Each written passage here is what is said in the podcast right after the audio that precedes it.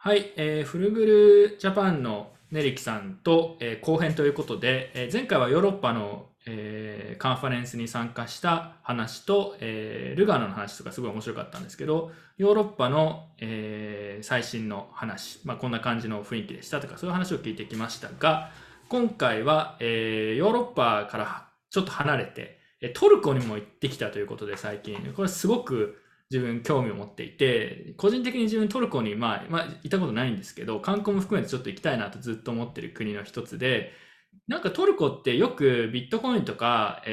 暗号通貨全般の普及がすごい進んでる国っていうデータとか情報が結構入ってくるんですよね。ただ実際現地に行かないとそれってそこら辺わからないことが多いと思うんで、現地に行ってきた体験というか、実際こういうことが起きてましたみたいなのを今回は教えてもらおうと思います。そしてトルコの話を絡めて、ヨーロッパもそうなんですけど、日本ってじゃあそれに対してどうなのとか、日本最近大丈夫なのって結構ね、ネガティブな危機感みたいな話も出てくると思うんですけど、そこら辺について、話をしていこうと思います。はい、じゃあトルコの話からまず聞きたいんですけど、ヨーロッパのカンファレンスとルガーノ市とかに行って、そのまま、イスタンブールですかね、行ったんですよね。ちょっとそこの経験についてどんな感じだったかちょっと教えてほしいです。イスタンブール、ある意味乗り継ぎの関係で、どう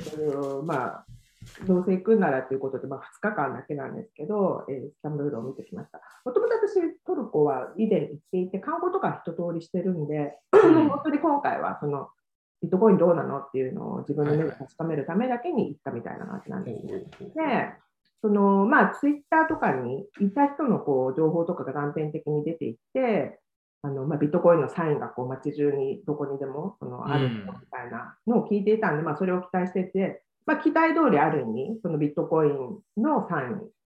を掲げてるお店っていうのはいっぱいあるんですよ。あるんですね。あります。その宿地大地っていうその観光客が行く地域に、ランバザールとかの近くとかにあるわけですよ。でもそこはあくまでも取引所、そこに行って現金で買えたりっていう取引所の機能なんですよね。P2P 取引ができる、対面取引ができる場所って意味なんですか？そうです、大きい感じで、ここで買えますと。で、私もちょっと試しに買ってみたんですけど、もう本当にタバコくださいと同じくらい簡単で、タバコくださいはでも年齢確認があります。一切KYC とかなくって。ノー KYC でビットコイン売ってリラ、現金もらう。リラ欲しい人はもちろんリラもらえますし、ドル欲しい人はドルもらえます。ドルもらえる。でもユーロでも買えます。ただ日本円は買えませんでしたけど。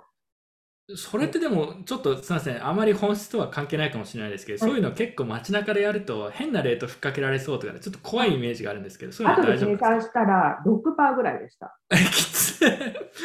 それってめっちゃ高いですよね。でも 6% って、でも欧州でもルガノとかでも ATM あるんですよ。ビットコイン ATM、 それは 10% です。いや、だからビットコイン ATM 高すぎですよね。しかもでも、どうでしょうね、KYC フリーのプレミアムって私はもう考えちゃってますけどね。それは KYC フリーなんですか、リガのやつも。そうです。電話番号は入れなきゃいけないんです、SMS もらうから。なんですけど、別にその現地で買った SIM とかでもいいし、なんで別に KYC の意味ではないと思ってます。そうですね。ここら辺はでも地味な要望なんですけど、海外に、自分も今月来月くらいからちょっとずつ海外また行く機会が増えると思うんですけど、やっぱ現地の通貨に買うのは本当にめんどくさいので、理想はやっぱりどこ行っても SIM だけとりあえず買ってインターネットにつながってれば、店舗でライトニングで決済とかすれば理想じゃないですか。でも完全に現金使わないみたいな、最悪クレジットカードちょっと使う、で現金はどうしてもの時に必要だから、10% でも何でもいいですけど、ちょっと高くてもちょっとだけ現金持っていくっていうのが理想なんですけど、理想ですよ。それはやっぱそこまではトルコも行ってなかったってことですね。トルコも行ってないです。ちょっと話戻りますけど、ヨー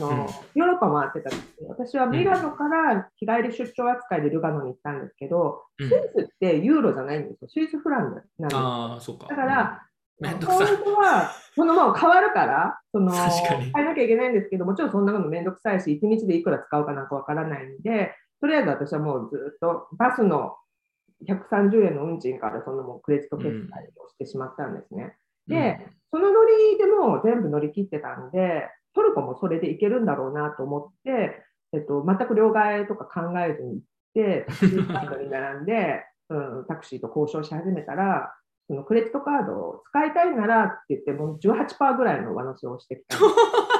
ですでもなんか分かるって言ったらおかしいですけど、そのまあ 5% ぐらい多分そのクレジットカード会社に払わなきゃいけないし、多分彼が実際に私が払った運賃を受け取るのは6週間後ぐらいとかじゃないですか、クレジットカード。ああ、そういうのもあってか、なるほど。その6週間の間にきっとリラがそれだけ減価するんですよ。そういう生活の知恵でもそれくらいチャージしないともう割に合わないからってことなんですかね。わかんないですけど、私はそう理解しました。だから、でもそれでも18はちょっと嫌だなと思って、じゃあちょっと現金変えてくるからって言って、空港に戻って、現金を変えたんですよ。そしたら、そのレートとかも日本円なんて無視されてるから貼られてないんですね。でもレートもわからないまま、1万円札をパッと出して、戻ってきたリラを、数えて、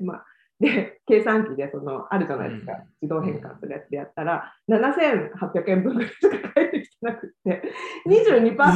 れて、銀行じゃあ両替商並んでるじゃないですか、はいはい、銀行って、はいはい、あれの適当なところに行ってパッと返した、きついっすね。きついんで、だからね、18% クレジットカードで払った方がよっぽどよかった。ちなみにタクシーってトルコどれくらいなんですか、イメージでいうと、その、日本と比較して半分なのかとか。それもね、だからね、いろいろです。一応メーターなんですよ。メーターだからメーターなんですけど、私はメーターが怖かったんで交渉したんですね、はい、でなんか400リラだから言われて、日本円に換算したら3200円。高いですよね、それ多分。でも1時間乗るんですよ。あ、1時間か。1時間だったらまあ安いなと思って、私はそれで OK で。いやでも現地の人だったら1000円くらいなんじゃないですか。いやでもそれは空港から乗って交渉したタクシーなんですけど、帰りにタクシーを呼んでくれって依頼したら、そのユーロ建てなんですよね、まず。ユーロ。それで、本当は60ユーロだけど、30ユーロにしてやるお前だからみたいに言われて。そんな簡単に半分くらいになるんですか。簡単に半分くらいになるんですけど、30ユーロもその3200円より高いわけですよ。でもそれもユーロで払わなくちゃいけない。もうなんかむちゃくちゃじゃないですか。そうそう、ユーロ持ってないからって言ったら、その ATM とかそのあるじゃん、キャッシングできるからいくらでも出せるだろう。そこでまた 20% だからもうね、すごいもうしょうがないんだなこの国はって。でも結局それはやめて、ちょっとそのなんかね、いくらホテルといえどもそれはちょっとだろうと思ったんですけど、どうやって探しても3200円より安いレートは見つからなかったので、最初に結構あれは良心的。そうだから連絡先もらっとけばよかったなと思って。でもそういう国とか行くとやっぱそこら辺がめんどくさいですよね。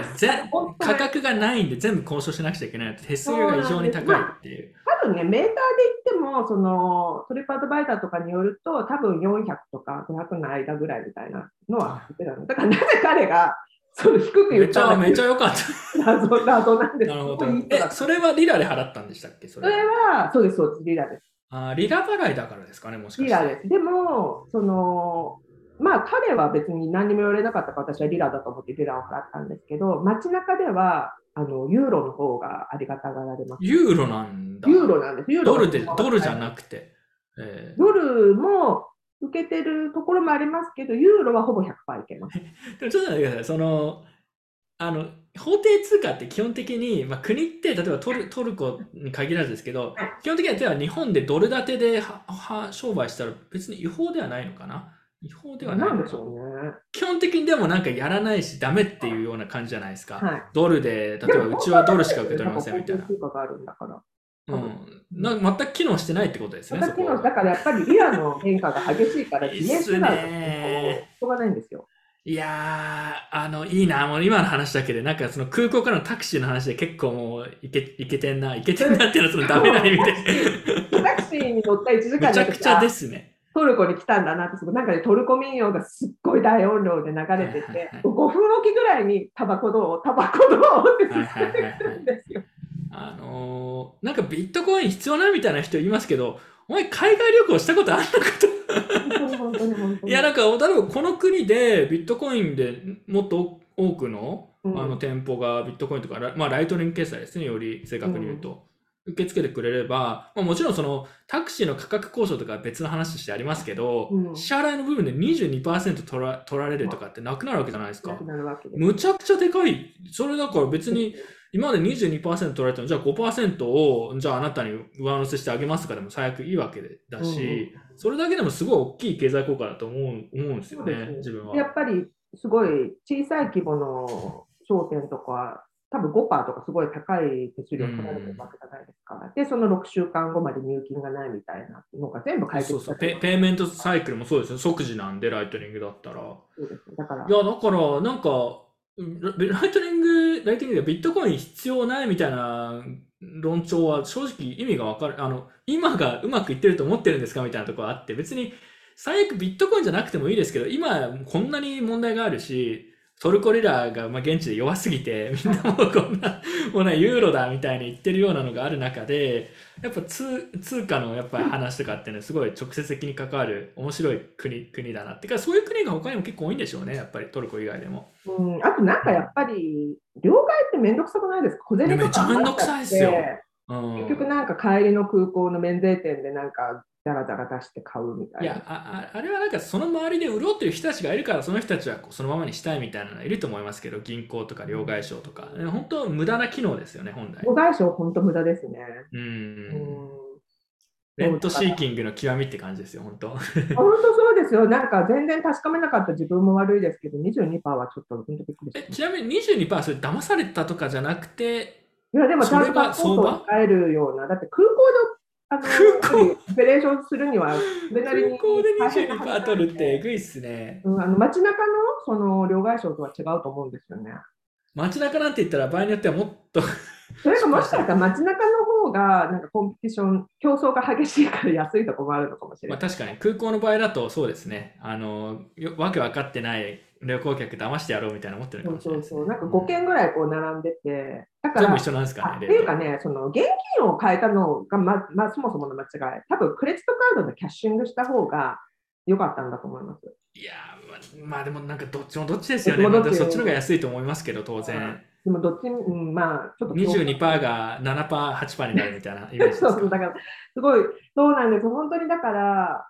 クレジットカードも多分日本円じゃないので決済すると 2.5% とか取られてるはずなんで、そうですよね、うん、だから本当ねライトニングともう全然いやトルコポテンシャルしか感じないですねその点では。そうですよね。だから日本もでもそういう意味じゃそうじゃないですか。そうっていうのは日本もその日本人向けにやろうとすると、うん、その課税イベントだなんだ必要ないみたいなことが、うん、になっちゃいますけど、その外国人旅行客がこれから入ってくるわけですし、そういう人たちのためにはそのクレジットカード使いたくないとか、いや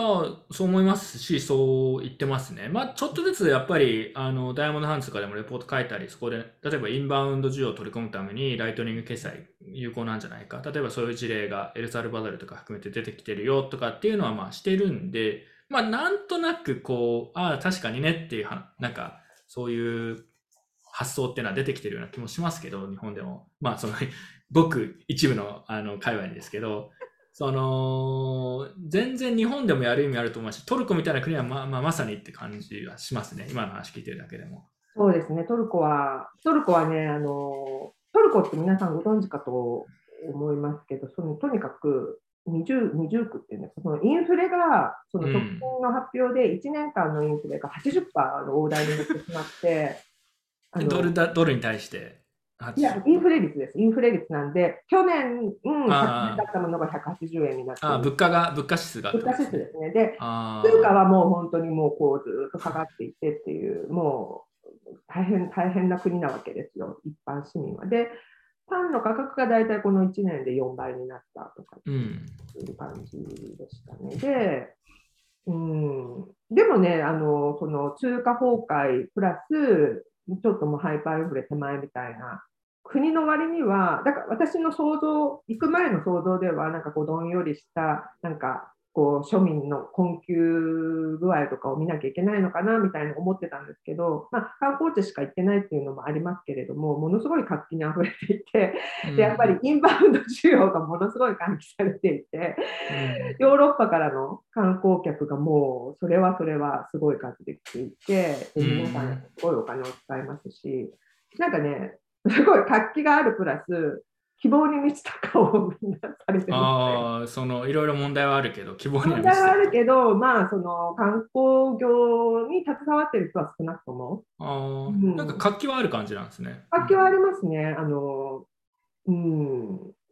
なんか外国人観光客はヨーロッパからの人が多い。そうです。やっぱりユーロがそのまま使えるんで、イタリア、まあ、だからユーロなのか、うん、レストランとか行くとそのもうイタリア語フランス語とかを喋るウェイターの人とかいて、昔はねそれが日本語だったんですよ。日本語喋れる人が必ずいたんですけど、今はほぼそうみたいですね、日本人もまあコロナがあって行く人がほとんどいなかったのもあると思いますけど、そうですね、なんかやっぱ日本人の弱体化を感じると、トルコでも感じるし、その聞かれましたね、トルコ人のその観光業、だからお土産物屋さんとかレストランに、そういうのさ、うん、日本人最近どこ行ってんのとか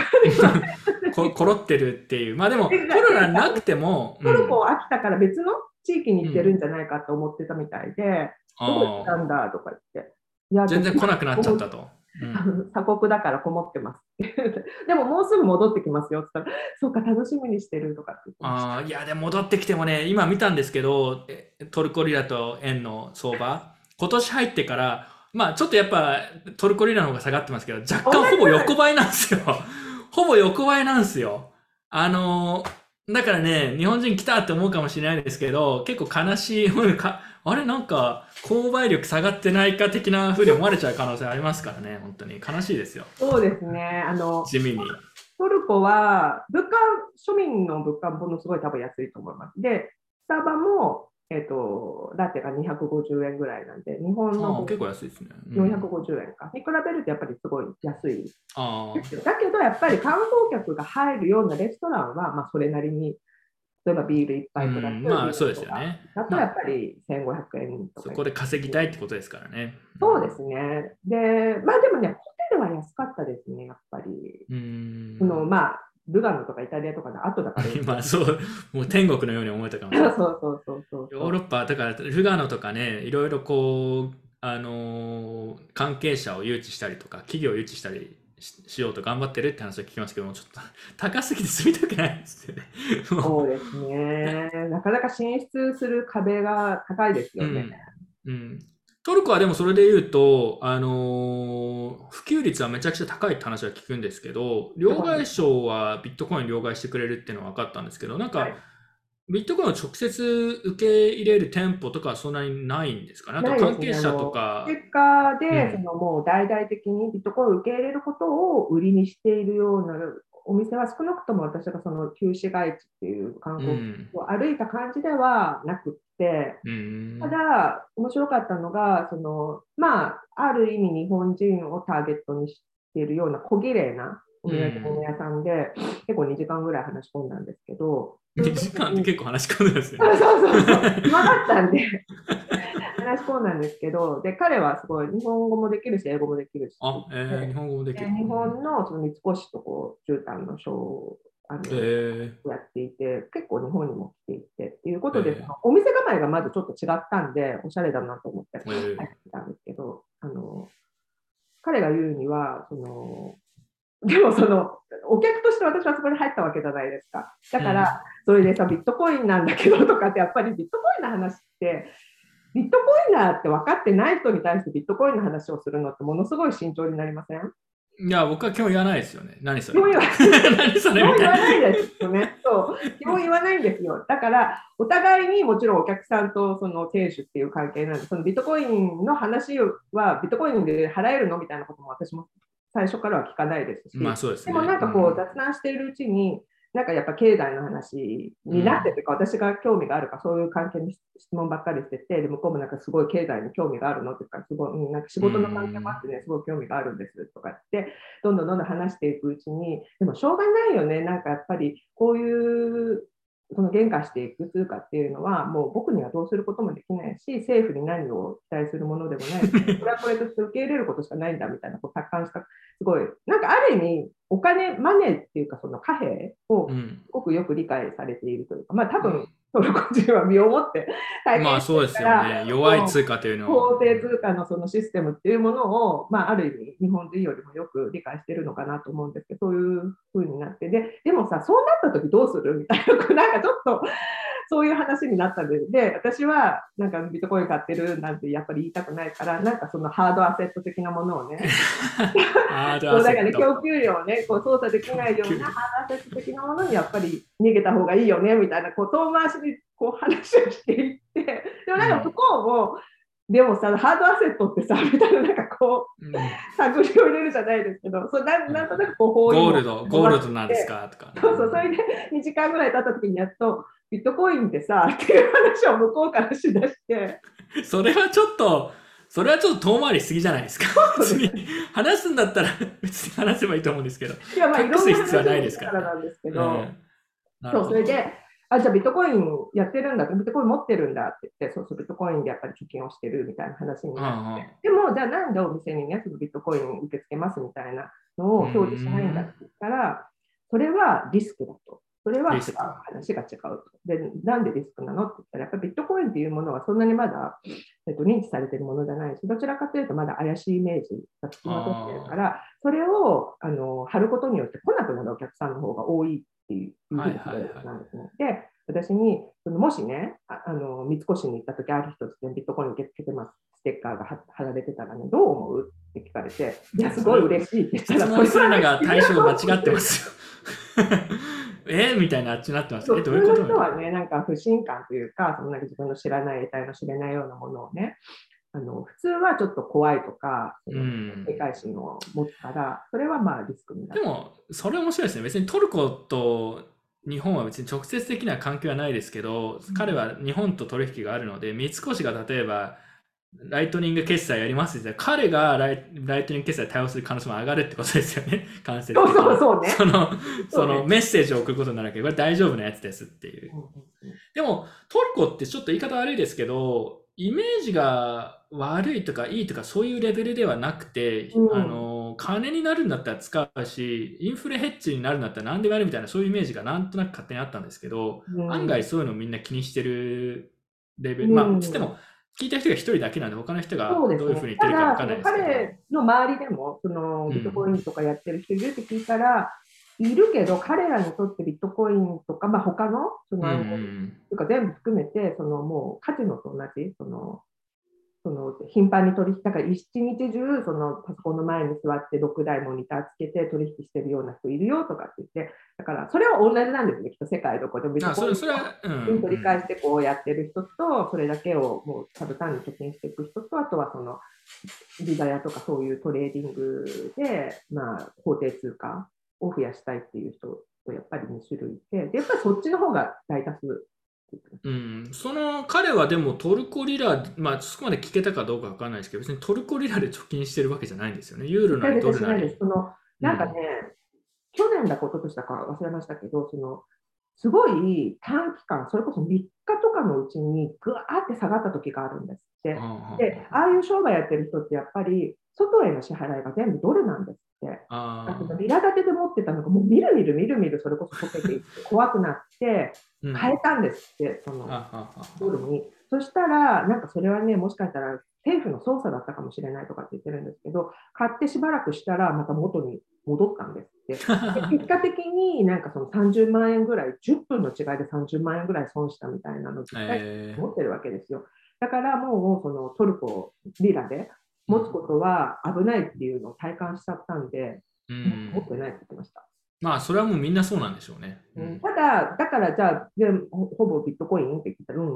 それはまたちょっと違う話。まあドルでしょうね、彼らからしたら。ステーブルです、ステーブル。あ、ステーブルは持ってるとか知ってるんですか？米ドルテックのステーブルで持ってる感じですね。それはすごいですね。ドル建てのステーブルは持ってるんですね、ビットコインではないけど。ビットコインも持ってるけど、でもやっぱりその換金性がいいんじゃないですか、そのドルにすぐ。来月の支払い分とかやっぱビットコインで持ってたらちょっと怖い部分もあると思うんで、でもそれフラッと入った人が USDC なり USDT 使ってるっていうのは結構やっぱ普及を感じますね。日本だと絶対そんなにないですからね。そうですね。さっき言ったその街中にそのビットコインサインが溢れてるって言ってましたけど、そのビットコインサインもちろん溢れてるんですけど、そのテザー専門店もあるんです。テザー、テザーにその USDT 専門店があって、そこをなぜかね賑わってたりしてUSDC じゃなくて USDT なんですかね。テザーなんですかね。うん、なんかね、そうだからやっぱりああいう国の現地のニーズ的にはまだやっぱりビットコインでやっぱりね4年とか5年とかそれこそ10年とか動かさないお金を、うん、まあ使うみたいな、彼らにとってそういうのをやっぱり余剰資金はあんまりないわけで、まあ、ビジネスする上でもドル建てで購入することがあるんだったらそっちで持ってた方がまあ便利っていうのは確かにそうですね。そうなんです。リスクが今のところ多分少ないんでしょう。なるほど。まあでもそれでも適当にフラッと入った店主、別に関係ない人ですよね。関係ない人です。まあなんか知っていて実際にすでに使ってるっていうのはすごい面白いですね。トルコはだってデータ的にはまあちょっとこのデータが正確かはまたわからない分はあるんですけど、保有率が世界でもかなり高いトップレベルの国の一つという話はいろいろな調査とか出てくるんで、うん、だから多分ねオンライン調査とかだったら持ってますとかちゃんとやるんじゃないですか。でもなんかね、うん、あんまり現地の普通の会話で出すこと話題ではないみたいですよ、うんうん、あ、それはそうですね。自分たちも別に日常の会話で何でしょうね、なんかそういう話は自分たちは仕事だからしますけど、そうですね、うん、日常の会話でいきなり AI の話がしないですからね。そうですよね。何買ってるとかそういう機械学習がみたいなそのまあちょっと違う、それは違う話ですよね。確かに、うんうん、でもなんかある意味その、まあ、政府はきつく規制はしてないわけだから、そういう OTC が放任って感じなんですね。なんとなく、まあ、余裕がなくて目に入ってないのかもしれないですけど、特に取り締まりもなく、でも特にその奨励もしてなく、でも、はいはい、そういう中で市民が自衛手段としてたどり着いて、はいはい、じわじわじわじわ水面下で広がってるっていうのはなんかね小気味というか、なんか私はですね、こういう系の話。なるほど。確かにエルサルバドルともまたちょっと違う。エルサルバドルはいきなりトップダウンでみんな使えてエルサルバドルは逆ですね、マジで。上から言われたから仕方なく、その仕方ない時だけやるけど、はいはいはい、もうすぐにでも手放したいみたいな、そうどっちかというと。はいはいはい。なるほど、うん。トルコみたいな国で言うと、近いとかどこですかね。まあアルゼンチンか。アルゼンチンでよく聞きますね。行ったことないんでちょっと雰囲気はわかんないですけど。うん、中南米全般はなんかやっぱ聞きますね、似たような話は。ブラジルとかですよね。ブラジル、うん、アルゼンチン。通貨が弱くてインフレが高いところですよね。うん、トルコの話、いや今のところめちゃくちゃ面白いし、やっぱりこうで行くと結構面白い話落ちてるなっていうのは思うんですけど、ちょっと日本の話とかにも一部、ね、移っていきたいんですけど、まあ、トルコの話って今まで日本人的な感覚だと、まあ、これトルコだからねと、トルコリラなんてそんな草コインだから、まあ、仕方ないし日本と関係ないみたいな思ってる人いる気がする、まあ、てかそれが大部分の人の認識だと思うんですよ。アルゼンチンのペソがみたいな、それアルゼンチンだからねみたいな、でももうなんか日本円とかも含めてバカにできない領域に入ってきつつあると思っていて、だから今年入ってから変わんないんですよ、円とリラのそのドル建ての強さっていうのはほとんど。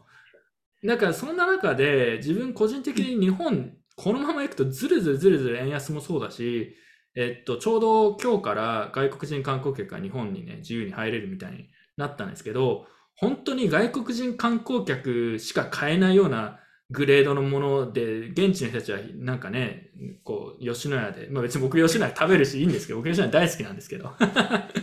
なんかそういう二分化みたいなのが、要は外国人観光客向けのグレードのお店に対して現地の人たちが行くとこみたいな、なんかそういう風になっちゃうんじゃないかなとか普通に思っていて、思います。なんかそういう危機感が日本で、今日本いるじゃないですか、はい、なんかあんまりないんじゃないかなと思って、なんか今これから外国人入ってきてそういう話増えるのかなとかちょっと思ってるんですけど、そこら辺なんか考えありますかね。ヨーロッパ行って、トルコ行って日本戻ってきてっていう、うん、ヨーロッパとかだからやっぱりね、私は日本円で給料を得てる身なので、平均的給料を得てる身なので、うん、ずっとそんな感じです。ずっと平均的給料を得てたわけですよ。でも今まで海外に行ったとき、まあヨーロッパ高いなとは思いつつも、それなりに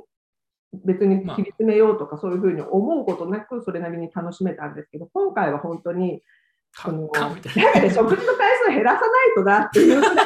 うもう、ね、結構暗い状況でしたね。いやーわかりますよ、うん、本当にそのまあミラノはそれほどでもなかったんですけど、 UK が高いのにあまり美味しくないっていうのでもう腹立たしいんですよね。イギリスはそうですね。でだから本当ランチでも UK だと、まあ、ランチ普通にああいうなんかパイとかグリーンピースとか、うん、ポテトとかガーッとついて、まあ、飲み物ビールかなんかパイとかなんかつけて、うん、だいたいちょっと2000から2500円ぐらいな感じなんですけど、まあ、お腹はいっぱいになります。ただそんなに美味しくはないです。でそれがミラノとかだと美味しいんですよ。美味しいけど、同じぐらいの値段で量が少なくなるんですね、今度。なんか一品が足りなくなったりみたいなことになって。それがもう、ルガの、スイスに行くと、もう、なんでしょうね、お昼4000円で上がるかな、みたいな。そんなランチです。それも別になんか調べてすごい美味しいとか有名なところに行くわけじゃなく、どっかのビルの一帯にある普通にサラリーマンが行くような。ところ4000円です。アルコールの。いやもうだから僕ヨーロッパ行きたくない。まあ行くんですけど、ちょっと悩んだんですよ。いやでもなんかもう高いし、いや別にその所詮行くってでも1、2週間とかなんで、まあ我慢すればいいんですけど、なんかちょっとやっぱ日本とかに行った後に行くとちょっとバカバカしくなっちゃうというか。まあ、逆に日本がねすごい安い、そのクオリティとか質に対して。やっぱ安すぎって言うとちょっとおかしいですけど、ありがたい話あるんで。安すぎだという認識を持ってほしい。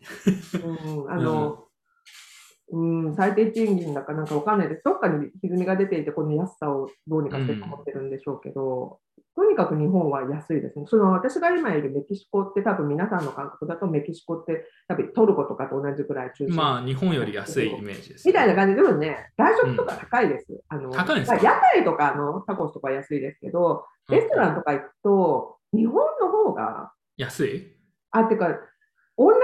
としても美味しい。メキシコの方が。うん、日本。まあ、日本美味しいですよね。いや日本ね、食べ物に関してコスパが異常にいい気がします。それは間違いないです。本当いい。で、サービスもいい。でもサービスもいいですね、確かに。ただみんな貧しくなっていって。そう。悲しい。だからね、悲しいですよ。安くする必要があるのかっていう気もする。でもだからそれこそやっぱり自分がさっき言ったみたいに多分そろそろみんな気づくと思うんですよ。外国人とか来てなんでみんなこんなバカみたいに買うのみたいな。でそうすると自然とこう価格が上がっていくと思うんですよね。外国人特にこれからどんどん外国人入れようと国としてもしていくと思うんで。で上がっていくと日本人の給料は上がってないから買えなくなっちゃうと思うんですよ。なんかそれがその二分化が起きそうで今までそういうことって日本はあんまりなかった。日本はないですかね。だから、それは何でしょうね、自分たちもこれはすごい影響するんで、なんか他人事では全然なくて、日本で、ね、ビジネスとかもしたりとか、日本円で支払いを受け取ったりとかあるんで、そうすると、なんか、まあ、こういう方、なんか東南アジアとか日本からすると、なんかすごい安くてこう、観光で楽しくやって、リッチな気分を味わって帰ってくるみたいな、なんか今までだったのが、外国人にとって日本がそれになってるんで、今完全に。日本もだからローカルの人がアクセスできないサービスがどんどん増えてっちゃってなんだこれみたいななんだこれっていうか、まあ、それはもう資本主義だから仕方ないんだけど、そうなってきそうですよね。だからそれはちょっとね怖いというか、みんな怖くないのかなって自分は思いますけど、まだあれなんじゃない、まだその実感がないんじゃないですか。多分今日から外国人が入ってきてそれがもうどんどん増えて、値段に反映されるようになるのでやっぱりまだちょっとかかると思うので。ただ、ね、あと、今まだ、ね、コロナを引きずってるから海外に行ってる人も少ないからあれですけど、多分もう海外に行ったらあれすごいなんか私って貧困層みたいな、なんか貧困層でもね、マイアミでも本当思いました。私なんかこの中で絶対一番貧しいんじゃないかみたいな、本当に普通のものがすごい高く感じるので、だから、朝食とか本当にいや、わかります。だから、なんか昔だったらビットコインとかの話をするときに、いや、例えばなんか通貨、円を大量に発行したりとか、異次元緩和とかやったりとか、インフレとかがね、このまま来ると、このままいくとなるから、それに対してビットコインはこうだみたいな議論あったと思うんですけど、全然響かないわけですよ、日本だと。だからそれが残念なことに響くような時代が追いつき始めてるというのが今なのかなと思いますね。だからトルコ化ですよね。うん、そうですね。だからやっぱりそれにでも気づかないとダメですよね。その自分のその持ってる資産価値が、だって名目上減らないわけじゃないですか。だからまあ円では100万円が今も100万円あるから損してないやっていう多分マインドの人が多いと思うんで、うん、その実質的に価値が下がってるっていうことを認識まあするか、あとはあれですね、もう物価がどんどん上がっていって昔気軽に行ってたレストランに行けなくなったとか、そういうことがあって初めてあれなんでだろうみたいに思うのかもしれないですけど、うん、まあそうですね。だから、まあ、これ見てる人たちはそういうのを気にしてるそうだと思うんで、あんまり言う必要はない気がしますけど、はい、これからなんか社会全体でそれにちょっとその一体なんですかね、この直視したくない現実に直視しなくちゃいけないフェーズが来るのかなと思って、ちょっとそこはまあ日本で一応ビジネスしたりとか日本人としてはちょっとまずいなってとこは正直ありますね、うん、でも日本ってやっぱり海外ヨーロッパ、特にヨーロッパに比べるとインフレ率は低いじゃないですか。その出てる数字で出てるのが3桁ぐらい でヨーロッパって今もう2桁いっていて、私がその UK に行ってる間もそのスーパーとかに買い物に行くわけですよ。で友達がいつもならこんななんかディスカウントストアみたいなところに行かないんだけど、やっぱりねこれからのことを考えて節約しなきゃみたいなところでなんかドンキみたいなすごい安いところに行ったわけですよ。でそこで見て結構わーっと思ったのが、そのいろんな同じ商品、同じような商品でもいっぱい種類があるじゃないですか。でその空の棚があるわけですね。でその空の棚っていうのはそのカテゴリーの中で一番安い、その例えばプライベートブランドみたいなのがあったり、ドレッシングでもその中で一番安いものがこう欠品してるわけですよ。やっぱりそれは自衛策としてそういうことをみんな始めてるんだね、やっぱり欧州はすごいね、やっぱり厳しいんだろうなって思って帰ってきたんですよ、日本に。そしたらなんか母がそのスーパーに行ったらなんか同じことを言ってるんですよ。これいつも買ってるね、この一番安いのがなかったのよとかって言ってて、たまたまなんかそのインベントリーの関係なんだか、本当にそれがみんなその高いのを買っていたのをシフトしてダウングレードしてそこにしてるのか分かんないですけど、同じことを言ってて、まあ、だから主婦とか、まあ、普段買い物する人は割と細かい値動きも見てるからそうなのかなと思ったり。まあそうですね、割と日本人そういう価格の変化に敏感で、なんかお店とかも価格上げちゃうとすごいバックラッシュが来るからしない、なんかそういうなんか見えないプレッシャーがある気がするんですよ。それをやるくらいだったら容量を減らすみたいなで同じことなんですけど、容量を減らすみたいな手法結構あるって話あるじゃないですか。そうですね、ガーナチョコレートがすごい。そういやだから日本人はなんか価格を上げることに対してすごいこう商売としてそれは不義理だみたいなのをなんかそういう雰囲気がある気がするのに対して、別にヨーロッパでは多分そういうのないんでしょうね。普通だと全然上げるしみたいな、だってね、そういうのはあると思います。うん、ドリンクがすごい高いなと思ったんですよ。日本もでもちょっと値上がりしたんですよね。500ミリのペットボトルに入ってるコーラとか、私の中ではなんか150円とか130円とか150円のイメージなんですけど、海外とかあれ300円とか、もう空港とかだと600円とかしますからね。600円ですよ空港。いやいや、もうだから旅行行きたくなくなっちゃいますよね、うん、まあでもその、まあ、何が言いたいかというと、それは多分今まで外国人とかがコロナの状況とかで入ってきてなかったので、そのまあちょっとずつじわじわインフレはしてるんだけど、なんかそんな急激なものは感じてなかった気がするんですけど、これから入ってくると日本もなんか実際結構物価上がるというか二分化する、高いものと安いものみたいな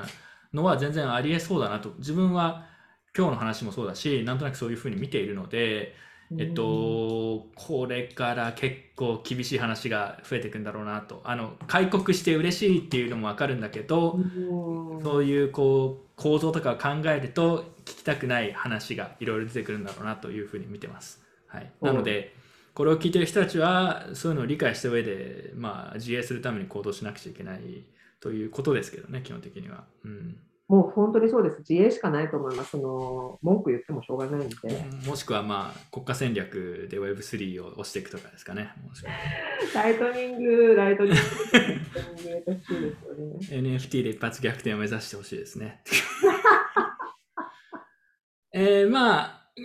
他になんかこう付け足しとか、これ言えてなかったけど、こういう面白い話があったとかあれば、まあ、日本に関することじゃなくてもいいですけど。うん、いや、面白かった。たというか、なんかまあちょっとオチ的なあれなんですけど、その2時間喋った挙句、なんかやっぱり2時間もその店主、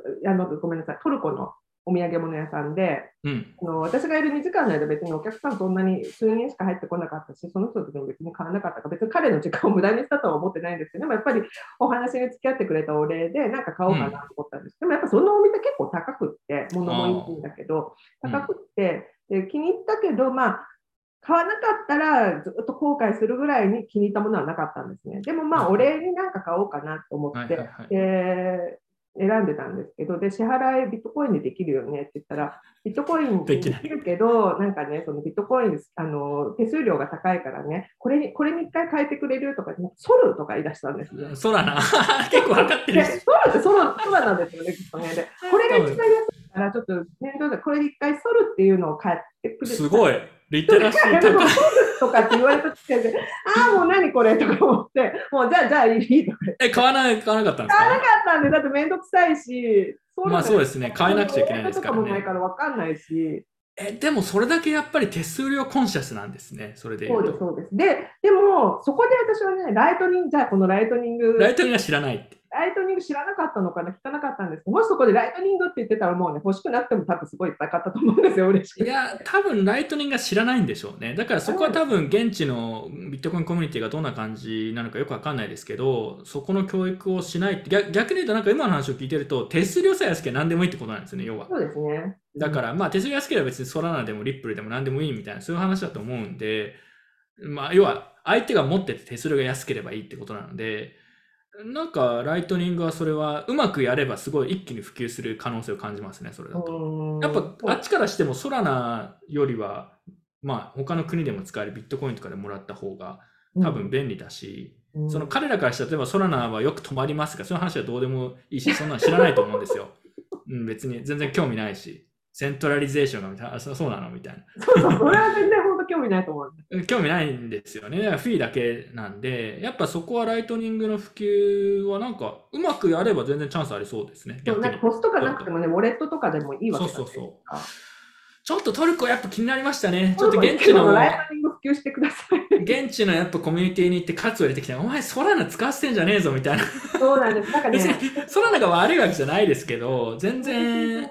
ソラナ知ってるのにライトニング知らないくらいなのが、まあでも本当に現地の、そうですね、現実って感じなんでしょうね、多分。もうすごいがっかりしたっていう話で最後。それ結局何も買わなかったってお互いかわいそうです。ソラナをあげればよかった。いやだからね。何も買わなくていいからソラナあげるってソラナに書いて。だって私ソルって言われた時もなんだか分かんなかったですし、何なのこれって、ソルって何だ最初にウォレットのことかと思ったのに、ソルってウォレットは私は知らないですとかね。はい、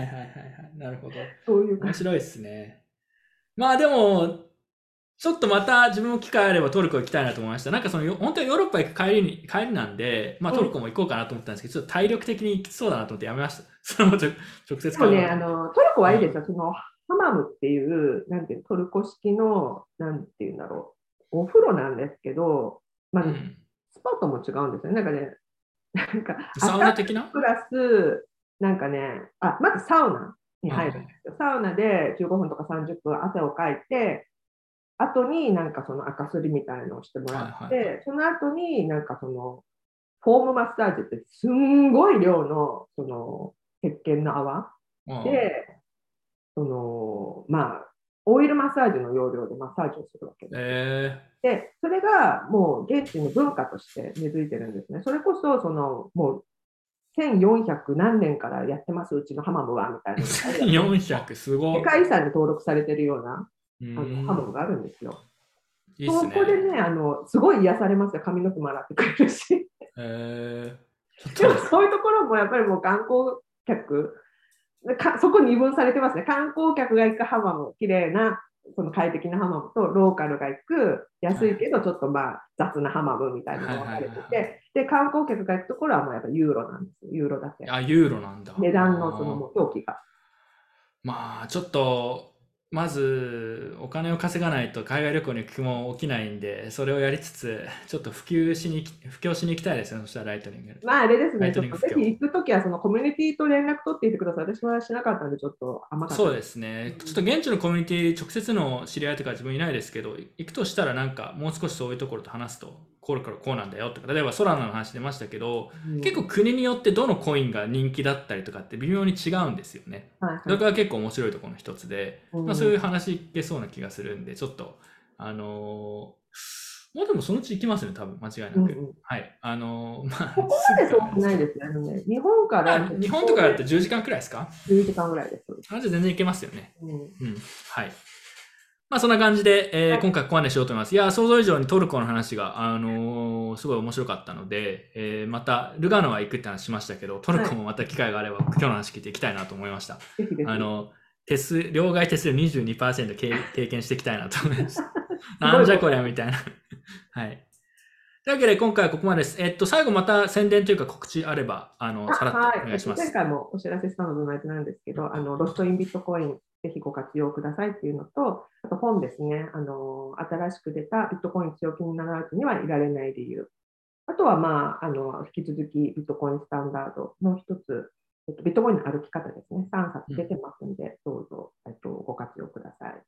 はい。あと自分の方からは、ネリキさんにも連載してもらってるダイヤモンドハンズマガジンのニュースレター、そろそろちょうど、登録者数1000人くらいになるんで、ぜひ、結構好評で、開封してくれる、見てくれてる人も実は結構多いですし、内容もいいニュースレターですね。ビットコインとライトニングの情報にかなり絞って、関連のトピックとかを出してるんで、まあ、今日話したのは、まあ、トルコの話とかも一部、ニュースレターではすでにちょっとね、話してもらったんですけど、今日はその詳細みたいなのを口頭でインタビューしたって感じです。そちらもリンクを貼っているので、ぜひ登録してみてください。というわけで今回以上です。ありがとうございました。また何かあれば、はい、よろしくお願いします。はい、よろしくお願いします。